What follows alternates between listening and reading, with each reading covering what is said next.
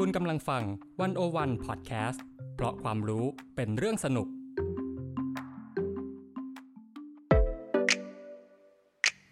One O One In Focus เจาะไฮไลท์เด่น เศรษฐกิจสังคมการเมืองทั้งไทยและเทศ โดยกองบรรณาธิการ The One O One dot World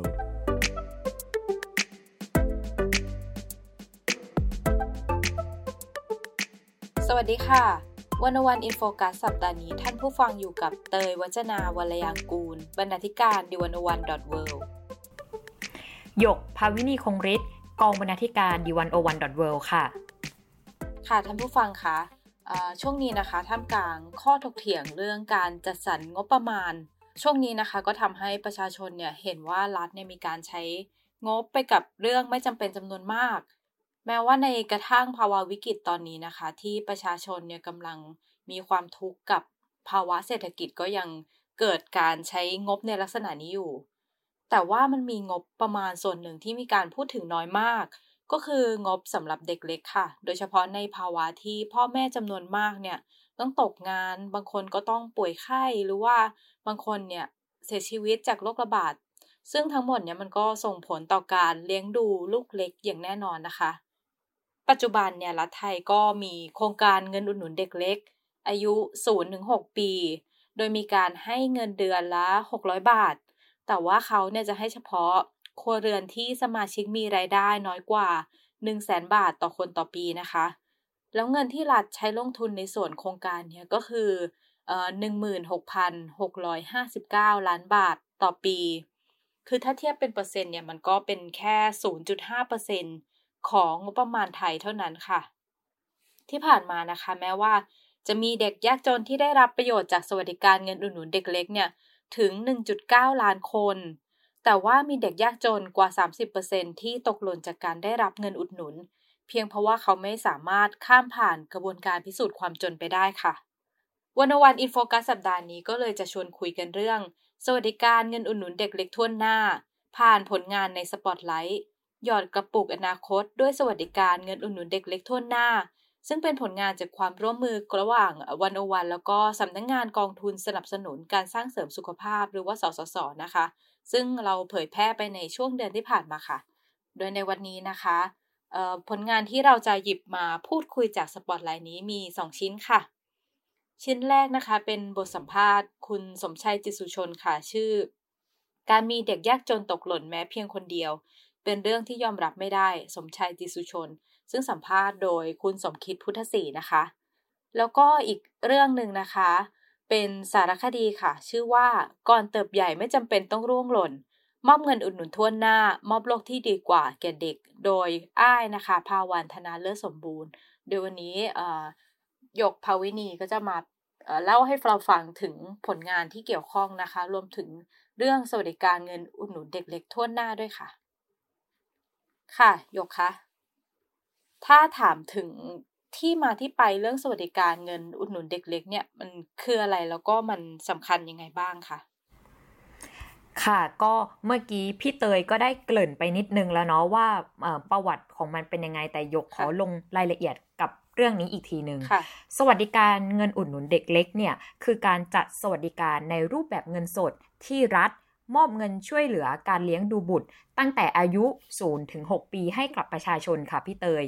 โดยผู้ปกครองที่จะได้รับเงินนี้เนี่ยจะต้องอยู่ในหลักเกณฑ์ที่ผู้ปกครองมีรายได้เฉลี่ยไม่เกิน 1 0 0 0 0แบาทต่อคนต่อปี หรืออยู่ในกลุ่มครอบครัวยากจน และจะต้องผ่านกระบวนการคัดกรองเพื่อดูว่ามีคุณสมบัติ ตรงกับเงื่อนไขหรือไม่ ถ้ามีคุณสมบัติครบเนี่ย ก็จะได้รับเงินช่วยเหลือการเลี้ยงดูบุตร 600 บาทจากรัฐทุกเดือน เป็นเวลา 6 ปีค่ะคะ ส่วนเป้าหมายหลักๆ ของสวัสดิการเงินอุดหนุนเด็กเล็กเนี่ยก็เพื่อช่วยเหลือเด็กเล็กในครอบครัวยากจน ให้มีคุณภาพชีวิตที่เหมาะสมตามวัยของพวกเขาค่ะ เช่น ผู้ปกครองหลายคนก็นำเอาเงินนี้เนี่ยไปซื้อนมผงให้ลูกอาหารการกินต่างๆ หรือว่าบางคนก็ใช้เป็นค่าแพมเพิร์สของเด็กๆ เพราะว่าก็รู้ใช่ไหมคะวัยนี้เนี่ยก็จะมีของอะไรแบบนี้ที่แบบต้องใช้เยอะมาก ซึ่งเรื่องนี้ก็มีหลักฐานมายืนยันด้วยนะคะพี่เตยว่าสวัสดิการเงินอุดหนุนเด็กเล็กเนี่ยสามารถช่วยยกระดับคุณภาพชีวิตของเด็กเล็ก ยากจนได้จริง ๆ จากการประเมินผลกระทบ โครงการเงินอุดหนุนเพื่อการเลี้ยงดูเด็กแรกเกิดที่จัดทำโดยดร สมชัยจิสุชนค่ะ ผู้อำนวยการวิจัยด้านการพัฒนาอย่างทั่วถึง สถาบันวิจัยเพื่อการพัฒนาประเทศไทยหรือ TDRI และยูนิเซฟเนี่ยก็พบว่านโยบายนี้ช่วยเหลือเด็กเล็ก 4 อย่างด้วยกันค่ะพี่เตย อย่างแรกนะคะก็คือช่วยให้เด็กเล็กเนี่ยมีภาวะโภชนาการที่ดีขึ้น เด็กได้กินอิ่ม แล้วก็ไม่ขาดสารอาหารค่ะ อย่างที่สองเนี่ยก็ช่วยให้แม่และเด็กเนี่ยได้เข้าถึงการไปหาหมอมากขึ้น โดยเฉพาะการไปตรวจหลังคลอดใช่ไหมคะ ก็ส่งผลให้แม่และเด็กเนี่ยมีสุขภาพที่แข็งแรง เพราะว่าสามารถเข้าถึงบริการสุขภาพได้ จากการเอาเงินนี้เนี่ยไปใช้ในการค่าเดินทางต่างๆ อย่างที่ 3 นะคะ แม่จากครอบครัวที่ได้เงินอุดหนุนนี้ไปเนี่ยก็มีแนวโน้มที่จะให้นมลูกจากเต้ามากขึ้น มากกว่าครอบครัวที่ไม่ได้เงินอุดหนุน สาเหตุเป็นเพราะว่าคุณแม่เนี่ยมองว่าเงินอุดหนุนรายเดือนที่ได้รับในแต่ละเดือน สามารถทดแทนรายได้ของตัวเองได้ในระดับหนึ่งทำให้คุณแม่ไม่จำเป็นต้องรีบกลับไปทำงานขนาดนั้น มีเวลาเพียงพอในการให้นมลูก รวมถึงเลี้ยงดูลูกได้อีกระยะหนึ่งค่ะ ก่อนที่จะกลับไปทำงาน อย่างที่ 4 เนี่ย การที่เงินอุดหนุนจ่ายไปที่แม่โดยตรง ก็ทำให้แม่เนี่ยมีสถานะและอำนาจในการตัดสินใจในครอบครัวที่สูงขึ้นด้วยค่ะ รวมไปถึงได้รับความเคารพจากคนในครอบครัวมากขึ้นด้วย เรียกได้ว่าก็ช่วยเพิ่มศักดิ์ศรีแล้วก็การตัดสินใจให้กับคนเป็นแม่มากขึ้น และนอกจากประโยชน์ที่ว่าไปแล้วนะคะพี่เตย ดรสมชัยเนี่ยก็ได้กล่าวเพิ่มเติมอีกว่า ถ้ามองในภาพใหญ่เนี่ยสังคมไทยตอนนี้โอ้โห เรียกได้ว่าเปลี่ยนไปแบบมหาศาลเหมือนกันค่ะ เด็กไทยเนี่ยเกิดน้อยลงแบบเยอะมากๆ โครงสร้างครอบครัวไทยเนี่ยก็เปลี่ยนไปจากเดิมเราเป็นครอบครัวใหญ่และเป็นครอบครัวขยายใช่ไหมคะ ปู่ย่าตายายก็อาจจะแบบมาช่วยเลี้ยงลูกเลี้ยงหลาน แต่ว่าตอนนี้เนี่ย เรามีครอบครัวเดี่ยวกันมากขึ้น และขนาดครอบครัวเนี่ยก็เล็กลงมากๆ ข้อมูลสถิติค่ะ ชี้ชัดเลยว่าครัวเรือนไทยปัจจุบันเนี่ยมีสมาชิกโดยเฉลี่ยในแต่ละครอบครัวเนี่ยแค่ 3 คนกว่าๆเท่านั้นเอง เราก็พอจะอนุมานได้ว่ามีแค่พ่อแม่ลูกใช่ไหมคะ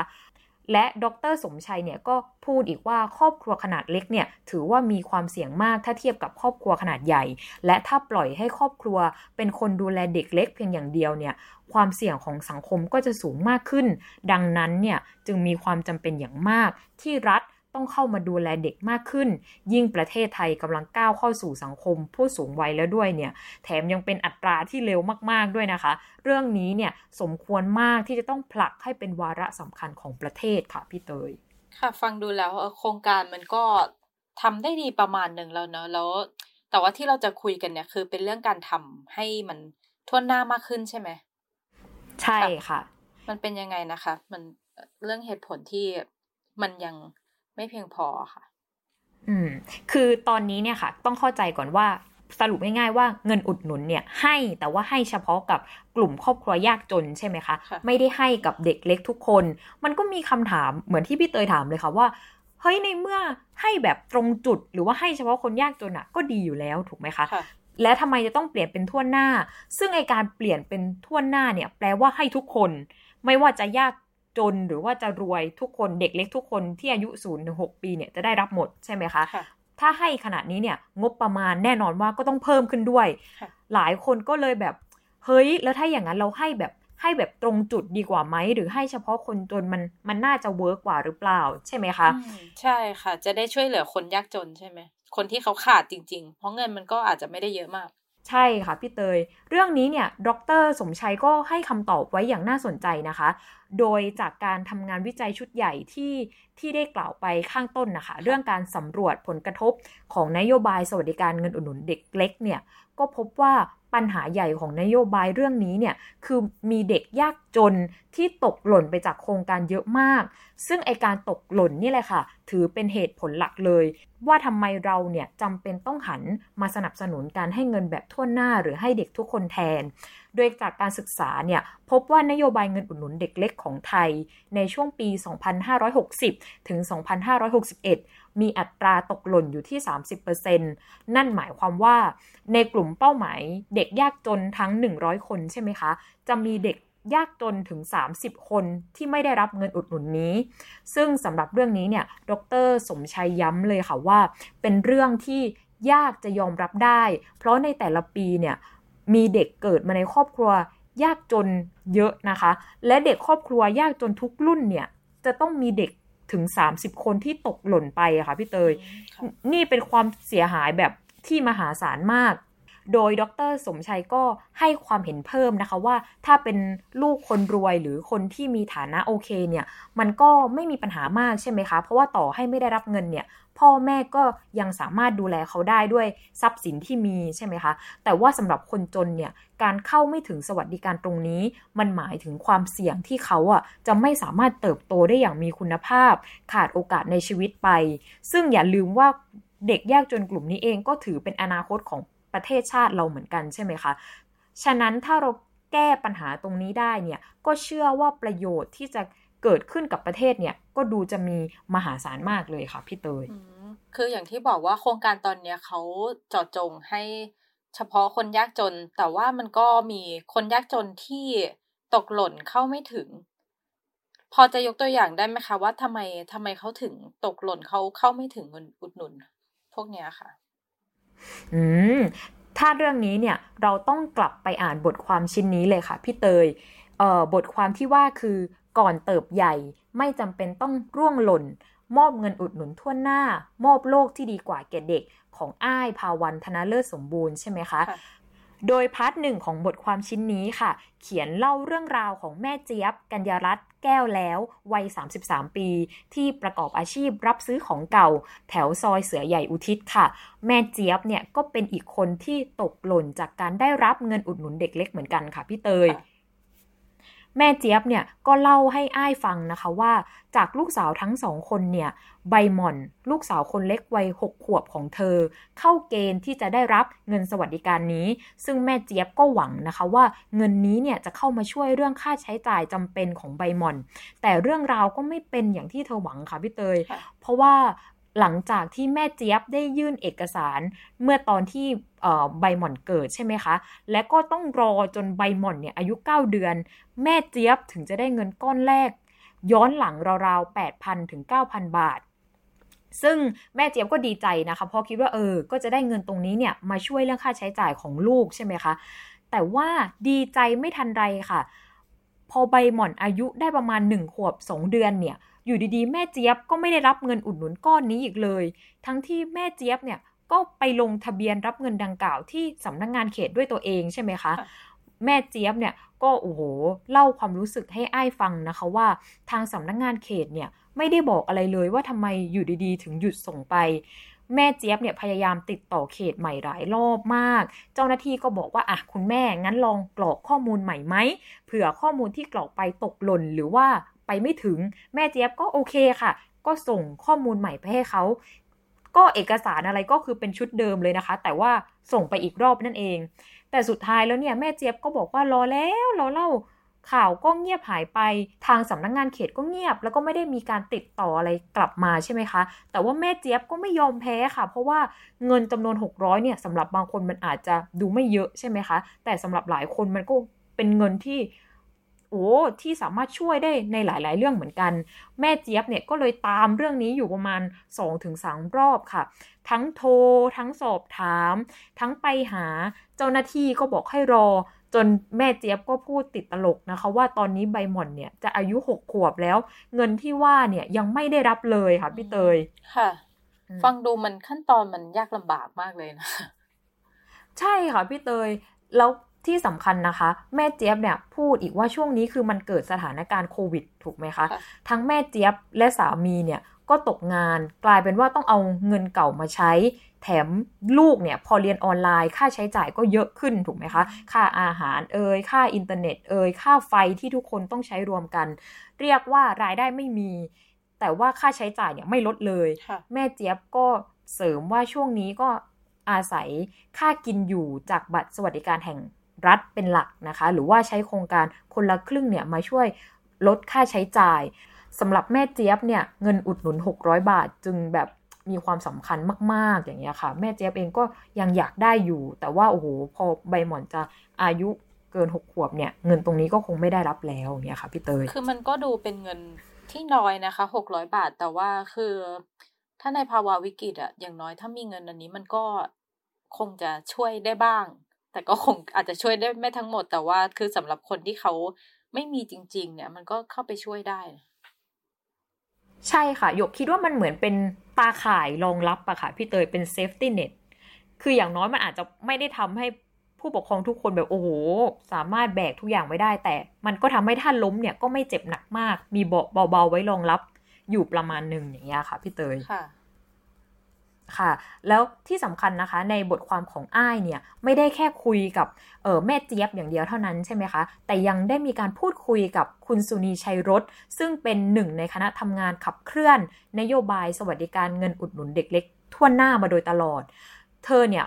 พูดชัดเลยค่ะพี่เตย ว่ามีเพียงการมอบเงินอุดหนุนเด็กเล็กแบบทั่วหน้าเท่านั้น ที่จะช่วยลดปัญหาเด็กยากจนตกหล่นจากสวัสดิการนี้ได้ค่ะ โดย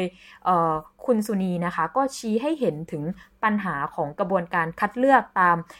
นโยบายแบบเดิมค่ะว่าเรื่องเกณฑ์รายได้เนี่ยคือเราต้องคิดอย่างนี้ก่อนค่ะว่า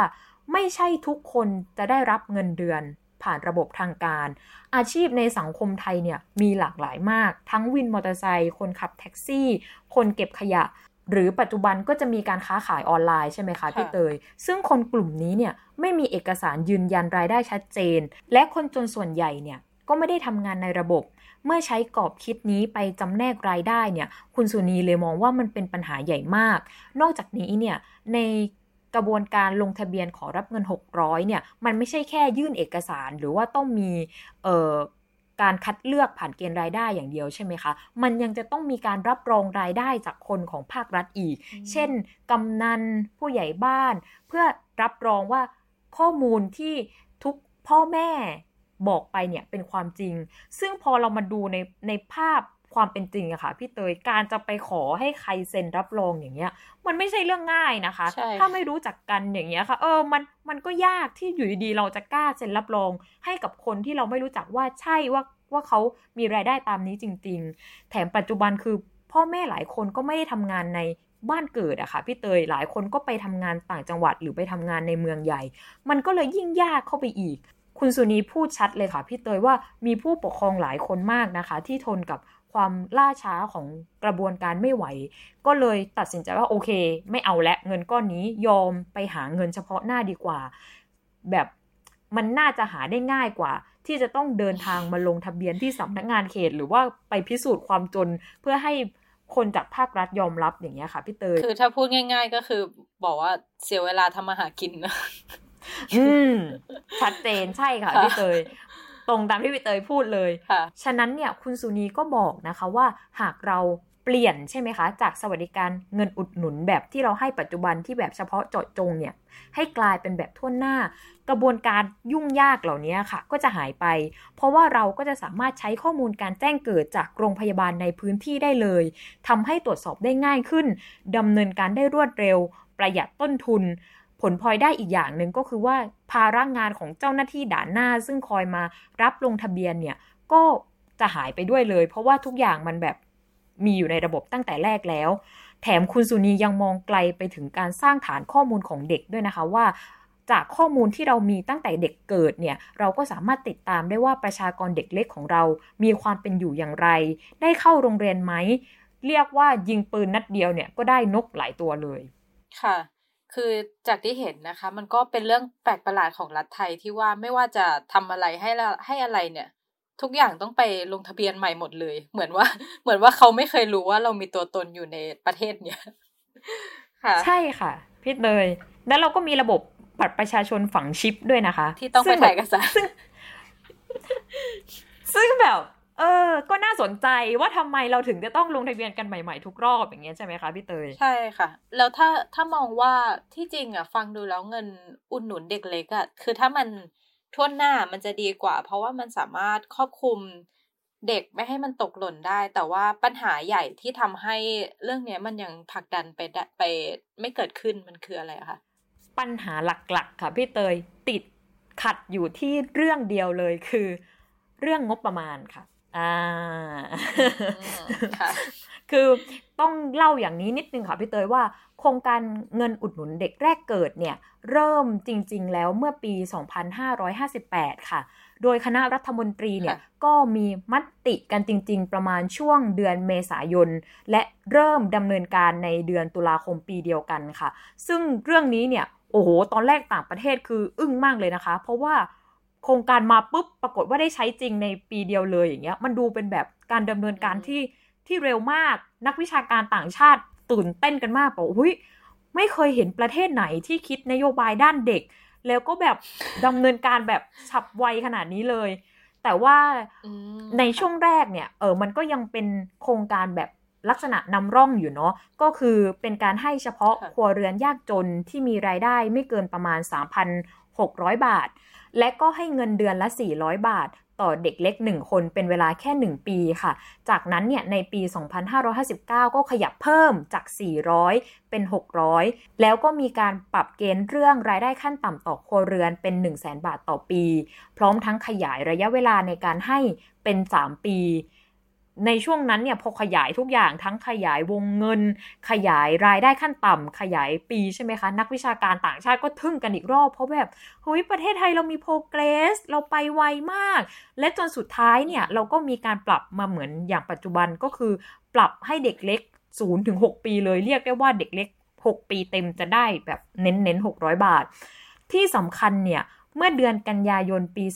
2563 ค่ะพี่เตย คณะกรรมการส่งเสริมการพัฒนาเด็กและเยาวชนแห่งชาติ หรือกรยชใช่ไหมคะ ก็ได้เห็นชอบในหลักการว่าโอเค เราทดลองมาหลายโครงการนำร่องและ ฉะนั้นเราควรเปลี่ยนเงินอุดหนุนเด็กเล็กเนี่ยให้กลายเป็นทั่วหน้าสักที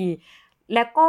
มีมติด้วยนะคะว่าโอเค ทุกคนเห็นตรงกัน เราจะส่งเรื่องนี้เนี่ยให้ คอรมอพิจารณาในงบประมาณปี 2565 หรือก็คือในช่วงนี้ใช่ไหมคะ ที่มีการพิจารณากันอยู่ แต่ปรากฏว่าจากการพิจารณางบ 2565 ที่ผ่านมาเนี่ย เรื่องนี้ก็ได้หายไปเลยค่ะ โดยทางกระทรวงการพัฒนาสังคมและความมั่นคงของมนุษย์หรือพอมเนี่ย ก็ไม่ได้ยื่นเสนอของงบนี้ไปทั้งทั้งทั้งที่จริงแล้วกดยชเองก็อนุมัติแล้ว โดยปกติเนี่ยต้องเล่าก่อนว่าถ้าเมื่อไหร่ที่กดยชอนุมัตินะคะส่วนใหญ่คอรมอเนี่ยก็จะเอามติเนี่ยไปยื่นเพื่อเสนอเป็นงบที่จะเบิกต่อไปใช่ไหมคะ ซึ่งก็จะรู้กันว่าถ้ามันผ่านโครงการนี้แล้วเนี่ย ส่วนใหญ่นโยบายพวกนี้ก็จะผ่านฉลิว แล้วก็จะได้งบ แต่ว่าปรากฏว่าพอเป็นปีนี้เนี่ยงบสำหรับการเปลี่ยนเงินอุดหนุนเด็กเล็กเป็นทั่วหน้าเนี่ยกลับหายไปแล้วก็ไม่ได้ยื่น โดยทางรัฐบาลก็อ้างว่าที่เปลี่ยนไม่ได้เนี่ยเป็นเพราะว่าช่วงนี้เราเจอสถานการณ์โควิดใช่ไหมคะทำให้เราเนี่ยมีงบประมาณที่ไม่มากพอ แต่ทุกฝ่ายเห็นด้วยเหมือนกันหมดนะคะพี่เตยว่าอันนี้มันเป็นนโยบายที่ดี แต่การจะเปลี่ยนเป็นทุนหน้าเนี่ยมันต้องใช้งบประมาณเยอะเกินไปค่ะพี่เตยทุกคนก็เลยว่างั้นปีนี้ขอไม่เปลี่ยนก่อนเออซึ่ง เรื่องนี้มันก็มองได้หลายมุมใช่ไหมคะ แต่ยกคิดว่าดรสมชัยอะค่ะ ได้ให้ความเห็นไว้อย่างน่าสนใจ โดยส่วนตัวเขาเนี่ยมองว่าเรื่องงบประมาณเนี่ยเวลาพูดอย่างนี้เนี่ยมันมีแน่นอน แต่อยู่ที่ว่าประเทศของเราอะกำลังให้ความสำคัญกับอะไร และให้ความสำคัญกับเรื่องนี้มากพอหรือยัง คือการจัดทำงบประมาณเเงินอุดหนุนเด็กทั่วหน้าเนี่ยจริง ๆ แล้วมันจะใช้งบประมาณประมาณ สามหมื่นล้านบาทค่ะพี่เตยสำหรับเด็ก 4.2 ล้านคน แต่ทุกวันนี้เนี่ยเรามีงบประมาณที่จ่ายให้กับครัวเรือนยากจนอยู่แล้วประมาณ 16,000 ล้านบาท ดังนั้นถ้าแบบบวกลบคูณหารกันเนี่ย เราต้องใช้เงินเพิ่มอีกจริง ๆ แค่ประมาณปีละ 15,000 ล้านบาทเอง ซึ่งส่วนตัวดรสมชัยเนี่ยก็มองว่ามันคุ้มค่ามาก ถ้าจะจ่ายเงินเพิ่มแค่นี้แล้วทำให้ไม่มีเด็กยากจนตกหล่นเลย และถ้าถามต่อไปว่าเราจะเอาเงินมาจากไหนใช่ไหมคะ ดร สมชัยก็พูดติดตลกนะคะว่าถ้าเราจะซื้อเรือดำน้ำน้อยลงสักลำหนึ่งเนี่ย มันก็ cover แล้วนะ เอาจริงยอดหนึ่งยอดหนึ่งหมื่นห้าพันล้านบาทเนี่ย แต่ว่าถ้าจะพูดกันแบบซีเรียสเนี่ยเอ่อดร สมชัยก็ถามกลับไปว่า ก็ต้องถามรัฐบาลเหมือนกันว่าคุณน่ะให้ความสำคัญกับเรื่องอะไรทำไมจึงให้ความสำคัญกับเรื่องเด็กเนี่ยน้อยกว่าที่จะเป็น สมมุติ เรายอมรับก็ได้ว่างบประมาณโอเคมันถูกจัดสรรมาอย่างดีแล้วรัฐบาลก็ไม่มีเงินเหลือแล้วเพราะต้องเอาไปช่วยโควิด แต่มันก็ยังมีวิธีการอื่นอีกหรือเปล่า ที่เราจะได้เงิน 15,000 ล้านบาทมา เช่น การปฏิรูประบบราชการให้มีประสิทธิภาพเพื่อใช้งบให้น้อยลง หรือการขึ้นภาษีบางชนิด เช่น ถ้าขึ้นภาษีมูลค่าเพิ่มแค่ประมาณ 0.25%เนี่ยเราก็จะได้เงินเพิ่มขึ้นมาประมาณ 15,000 ล้านบาทแล้ว ก็เอามา cover ยอดตรงนี้ได้พอดีสุดท้ายแล้วเนี่ยมันก็อยู่ที่วิธีการคิดและการให้ความสำคัญอะไรคะพี่เตยว่ารัฐไทยเนี่ยให้ความสำคัญกับเรื่องเด็กเล็กมากแค่ไหนใช่ค่ะเวลาเขาบอกว่ามีมีงบไม่พอเนี่ยแล้วเราก็ไปเห็นเรื่องวิธีการจัดสรรงบเนอะแล้วก็คือประชาชนก็เห็นว่าบางเรื่องอะทำไมคือวิกฤตขนาดเนี้ยยังเอางบไปใช้กับเรื่องส่วนนั้น หรือว่าอย่างเรื่องอะอาหารค่าอาหารสสสว หรือว่าเรื่องซื้อซื้อเฟอร์นิเจอร์ให้ทูตในต่างประเทศ ซื้อรถประจำตำแหน่งที่หลายอย่างมันดูแบบโอ้โห แบบหรูหราฟู่ฟ้ามากเลยอะแต่ว่าพอเป็นเรื่องเงินอุดหนุนเด็กอะเดือนละหกร้อยบาท บอกว่าแบบให้ไม่ได้ซึ่งซึ่งอย่างที่โยกบอกว่าเขาก็มีเงินมาส่วนหนึ่งแล้วเนาะแล้วก็แค่จะเพิ่มเงินอีกส่วนหนึ่งขึ้นมา ซึ่งส่วนเนี้ยก็ไม่มี อืม แล้วอย่างตอนเนี้ยคืองบปี ปีหน้าเนี่ยก็ก็ไม่มีแหละ ก็เป็นที่แน่นอนแล้วว่ามันจะไม่ทวนหน้า เขาผลักดันเรื่องนี้เขาทำยังไงกันต่ออืมสำหรับสถานการณ์ปัจจุบันใช่ไหมคะพี่เตย ภาคประชาสังคมที่ขับเคลื่อนเรื่องนี้เนี่ยก็ต่างหวังนะคะว่าแม้ร่างพรบงบประมาณปี 2565 เนี่ยจะไม่ได้เสนองบประมาณสำหรับเงินอุดหนุนเด็กเล็กแบบทั่วหน้าเข้าไป แต่มันก็ยังมี อีกหนึ่งวิธีการเพิ่มงบค่ะพี่เตยที่สามารถทำได้เลย คือการที่นายกรัฐมนตรีเนี่ยตัดสินใจใช้งบกลาง เพื่อเปลี่ยนเงินอุดหนุนที่มีอยู่ ให้กลายเป็นแบบทั่วหน้า ซึ่งทำได้ทันทีเลยค่ะ หลังร่างพรบงบประมาณปี 2565 ผ่านวาระ3เพราะก็อย่างที่หยกได้เล่าไปนะคะ ในสถานการณ์โควิด -19 เนี่ยต้องยอมรับว่าครอบครัวที่มีเด็กเล็กเนี่ยถือเป็นอีกหนึ่งกลุ่มที่โอ้เจ็บหนักและก็ยังไม่ได้รับการเยียวยาแบบเป็นรูปธรรมสำหรับเขาจริง ๆ เลยอะ่ะไหนจะแบบสถานการณ์ที่ศูนย์เด็กเล็กช่วงนี้ก็ต้องปิดลงชั่วคราวอีก เรื่องนี้มันส่งผลเยอะนะคะพี่เตยสถิติหลายที่พูดตรงกันว่าเด็กเล็กจำนวนมากเนี่ยขาดสารอาหารและการเรียนรู้ เพราะว่าต้องอยู่แต่ในบ้านเป็นเวลาหลายเดือนค่ะ ฉะนั้นหลายภาคส่วนจึงเห็นตรงกันว่าเฮ้ยจริง ๆ แล้วช่วงเวลานี้เนี่ย เป็นช่วงเวลาที่เหมาะสมที่สุดแล้วที่เราจะทำการปรับสวัสดิการเงินอุดหนุนเด็กเล็กเนี่ยให้กลายเป็นทั่วหน้า แต่ยังไงก็ตามนะคะพี่เตยก็ต้องติดตามกันต่อไปว่ารัฐบาลจะตัดสินใจยังไงกับเรื่องนี้ ค่ะวันนี้เราก็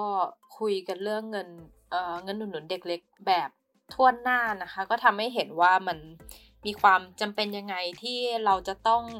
จ่ายเงินหนุนหนุนเด็กให้ครอบคลุมเด็กทุกคน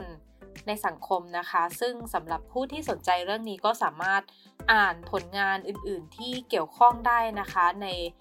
เว็บไซต์วันวันนะคะ ในชุดผลงานสปอตไลท์หยอดกระปุกอนาคต ด้วยสวัสดิการเงินอุดหนุนเด็กเล็กทั่วหน้าค่ะ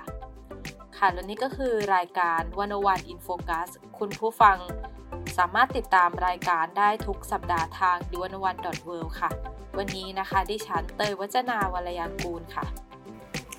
และหยกภาวินีคงฤทธิ์ค่ะ ค่ะ พวกเราลาไปก่อน สวัสดีค่ะ สวัสดีค่ะ